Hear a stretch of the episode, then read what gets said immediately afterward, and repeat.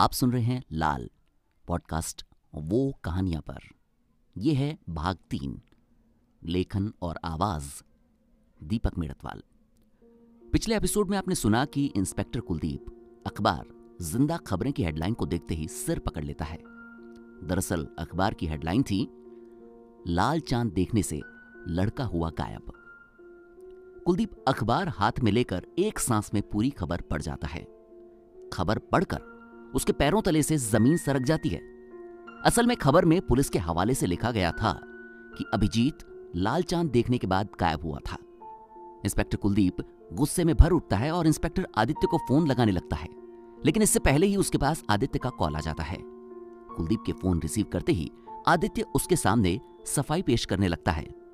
Boss साले ने खबर का खचरा कर दिया। मैंने उसे साफ़ साफ़ कहा था कि उस लड़की ने ये चाँद वाली बात बताई है और उसने छाप दिया कि पुलिस चाँद वाली थ्योरी दे रही है। कुलदीप आदित्य पर झल्ला पड़ता है। यार, तुझे इतनी भी समझ नहीं है? ऊपर से मेरे पास कॉल आ रहे हैं अब। उधर से आदित्य सफ़ाई पर सफ़ाई पेश किए जा रहा है।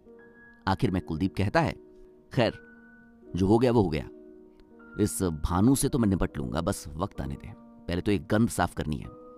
कुलदीप ने गुस्से में हवा में ही घूसा मार दिया।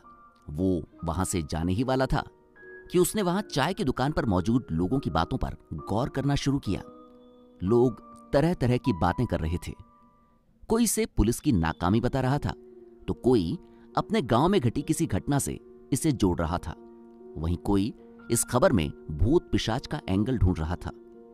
इंस्पेक्टर कुलदीप को समझ आ गया था कि यह मामला अब और उलझने वाला है। सुबह के दस बज रहे थे। पुलिस सुपरिंटेंडेंट के ऑफ़िस में अभिजीत के संध्या को किए गए फ़ोन की कॉल रिकॉर्डिंग गूंज रही थी। एसपी साहब बड़े गौर से रिकॉर्डिंग सुन रहे थे। रिकॉर्डिंग पूरी होने के बाद कुलदीप ने अपनी सफ़ाई रखी। सर, लड़की का स्टेटमेंट था चाँद के बारे में। हमने एक परसेंट भी यकीन नहीं किया था इस थ्योरी पर। बट, लड़के की कॉल रिकॉर्डिंग? इससे कंफर्म हुआ। सर, लड़के के दिमाग में कोई प्रॉब्लम रही होगी। अब ये ज़िंदा खबरें के रिपोर्टर ने इसे पुलिस का वर्जन बताकर छाप दिया।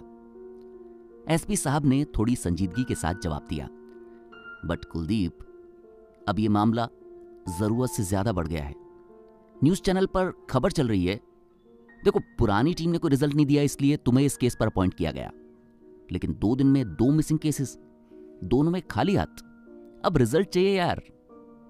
कुलदीप ने एसपी साहब को विश्वास दिलाया। Sir I will try my best Kuldeep police superintendent के ऑफ़िस से बाहर आ जाता है। ऑफ़िस के बाहर लगी बड़ी टीवी स्क्रीन पर चल रही न्यूज़ पर उसकी निगाह जाती है। वहाँ भी लाल चाँद की खबर चलाई जा रही थी। कुलदीप एक ठंडी सांस छोड़ता है और वहाँ से बाहर निकल जाता है। पुलिस महकमे का नेटवर्क एकदम अलर्ट मोड पर आ गया था। सभी गुमशुदा लोगों के पोस्टर्स पूरे शहर के साथ साथ दूसरे शहरों में भी लगवा दिए गए थे। मुखबिरों से सारी जानकारियाँ जुटाई जा रही थी। आईटी टीम मोबाइल नेटवर्क से लेकर सोशल मीडिया प्लेटफॉर्म तक सब जगहें खंगाल रही थी। गुमशुदगियों वाली जगह के आसपास के सीसीटीवी फुटेज का नए सिरे से विश्लेषण किया जा रहा था। लेकिन अभी तक की पिछली सारी गुमशुदगियों में जो बात कॉमन दिखाई दे रही थी, वो ये कि ये सारी गुमशुदगियाँ रात के वक्त हुई थी।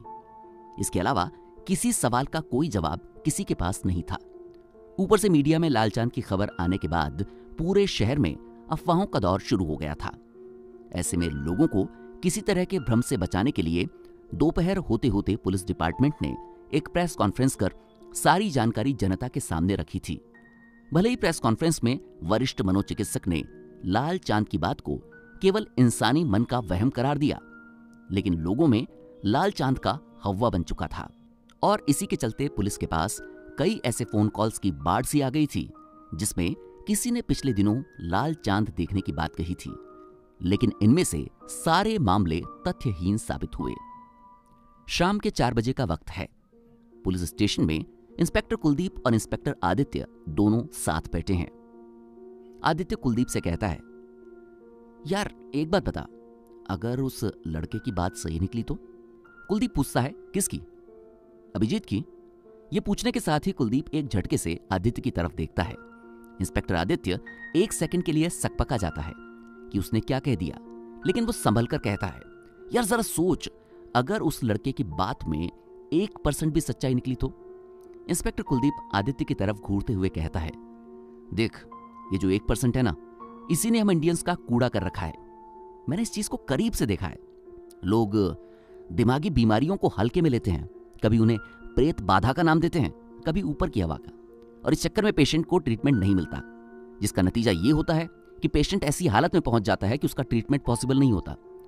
आदित्य ने बात काटते हुए कहा, चल, तेरी बात मान ली कि अभिजीत को कोई मेंटल प्रॉब्लम थी। वो लड़की संध्या भी तो यही कह रही थी। और उसकी आवाज़ से भी ऐसा लग रहा था, लेकिन यार, वो इतनी रात को गायब कहाँ हो गया? कुलदीप आगे कहता है, यही गुत्थी तो सुलझानी हमें तभी आदित्य का फ़ोन बज उठता है। हेलो? हाँ। हम्म ठीक है, भेजो अंदर। आदित्य कुलदीप से कहता है आ, किसी के पास लाल चाँद वाले मैटर पर इंफॉर्मेशन है। कुलदीप झुंझुलाते हुए कहता है नहीं यार और नहीं। सुबह से इतने फ़ोन आ चुके हैं वो कम है क्या? कि अब लोग पुलिस स्टेशन आ रहे हैं इंफॉर्मेशन देने? आदित्य कहता है ये पर्सन थोड़ा भरोसेमंद लग रहा है। कौन है ये? थोड़ी देर में इंस्पेक्टर कुलदीप और इंस्पेक्टर आदित्य के सामने एक मैच्योर समझदार एजेड व्यक्ति बैठा था। मैं doctor OP Gupta. Senior eye specialist government medical college inspector Aditya उससे पूछता है तो डॉक्टर साहब, आपके पास इस रेड मून के बारे में कोई काम की इंफॉर्मेशन है? हाँ एक्चुअली इंफॉर्मेशन तो है, लेकिन काम की है या नहीं, ये आप लोग डिसाइड कर सकते हैं.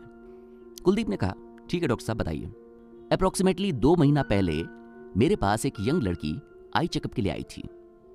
She has a very strange problem with eyes उसे भी मून रेड कलर का दिखाई दे रहा था।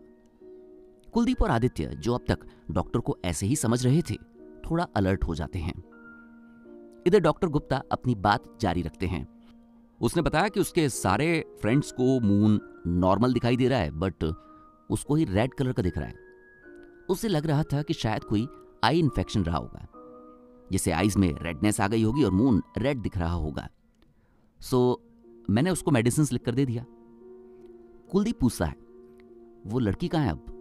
डॉक्टर गुप्ता ने जवाब दिया don't know she didn't come back उस लड़की का कोई नाम, पता, नाम तो रिकॉर्ड में मिल जाएगा। शायद कॉन्टेक्ट नंबर एड्रेस भी मिल जाए। अगर उसने पूरी डिटेल दी हो तो। अक्सर पेशेंट्स पूरी डिटेल नहीं देते। कुलदीप डॉक्टर गुप्ता से पूछता है तो आपको क्या लगता है, उस लड़की की क्या प्रॉब्लम रही होगी? डोंट नो वो उसके बाद आई नहीं? फिर रोज के इतने सारे पेशेंट्स आते हैं कि ऐसे माइनर केसेस का ध्यान भी नहीं रहता। वो तो आज टीवी पर ये रेड मून वाली न्यूज़ देखी तो सोचा, पुलिस को बताना चाहिए। शायद आप लोग के कुछ काम का चीज़ हो। Thank you very much doctor Gupta Aditya तुम डॉक्टर साहब की कॉन्टैक्ट डिटेल ले लो और कल जाकर उस लड़की का रिकॉर्ड निकलवा कर उसकी डिटेल पता करवाना। कुलदीप वहाँ से उठकर चला जाता है। इधर इंस्पेक्टर आदित्य डॉक्टर गुप्ता से पूछता है वैसे डॉक्टर साहब, आपको क्या लगता है, ये रेड मून वाले मैटर में कुछ सच्चाई है क्या? डॉक्टर गुप्ता हंसने लग जाते हैं। जब मैं यंग था, उस वक्त मैं सोचा करता था कि दुनिया में कुछ भी रहस्य नहीं है। There is no secret only science सब विज्ञान है। लेकिन जैसे जैसे वक्त बीतता गया, ये समझ आ गया कि अभी साइंस ने जाना ही कितना है। बहुत सारे रहस्य बचे हैं जिनका जवाब ढूंढना बाकी है। डॉक्टर गुप्ता अपनी जगह से उठकर चले जाते हैं। आदित्य केस की फाइलों में उलझ जाता है। शाम ढलने में समय है। खिड़की से बाहर आसमान में चाँद दिखाई देना शुरू हो गया है। आदित्य की निगाह एक बार चाँद की तरफ़ जाती है। वो उसे गौर से देखने लग जाता है। तभी बाहर से कुलदीप की आवाज़ आती है, जिस पर उसका ध्यान भंग होता है और वो बाहर उठकर चला जाता है। रात घिरने लगी है। एक और जहाँ लोग अपने घरों की तरफ़ जा रहे थे, वहीं दूसरी तरफ़ कुछ लोग ऐसे भी थे जो उस जगह की तरफ़ बढ़ रहे थे, जहाँ पिछली रात अभिजीत ने लाल चाँद देखा था।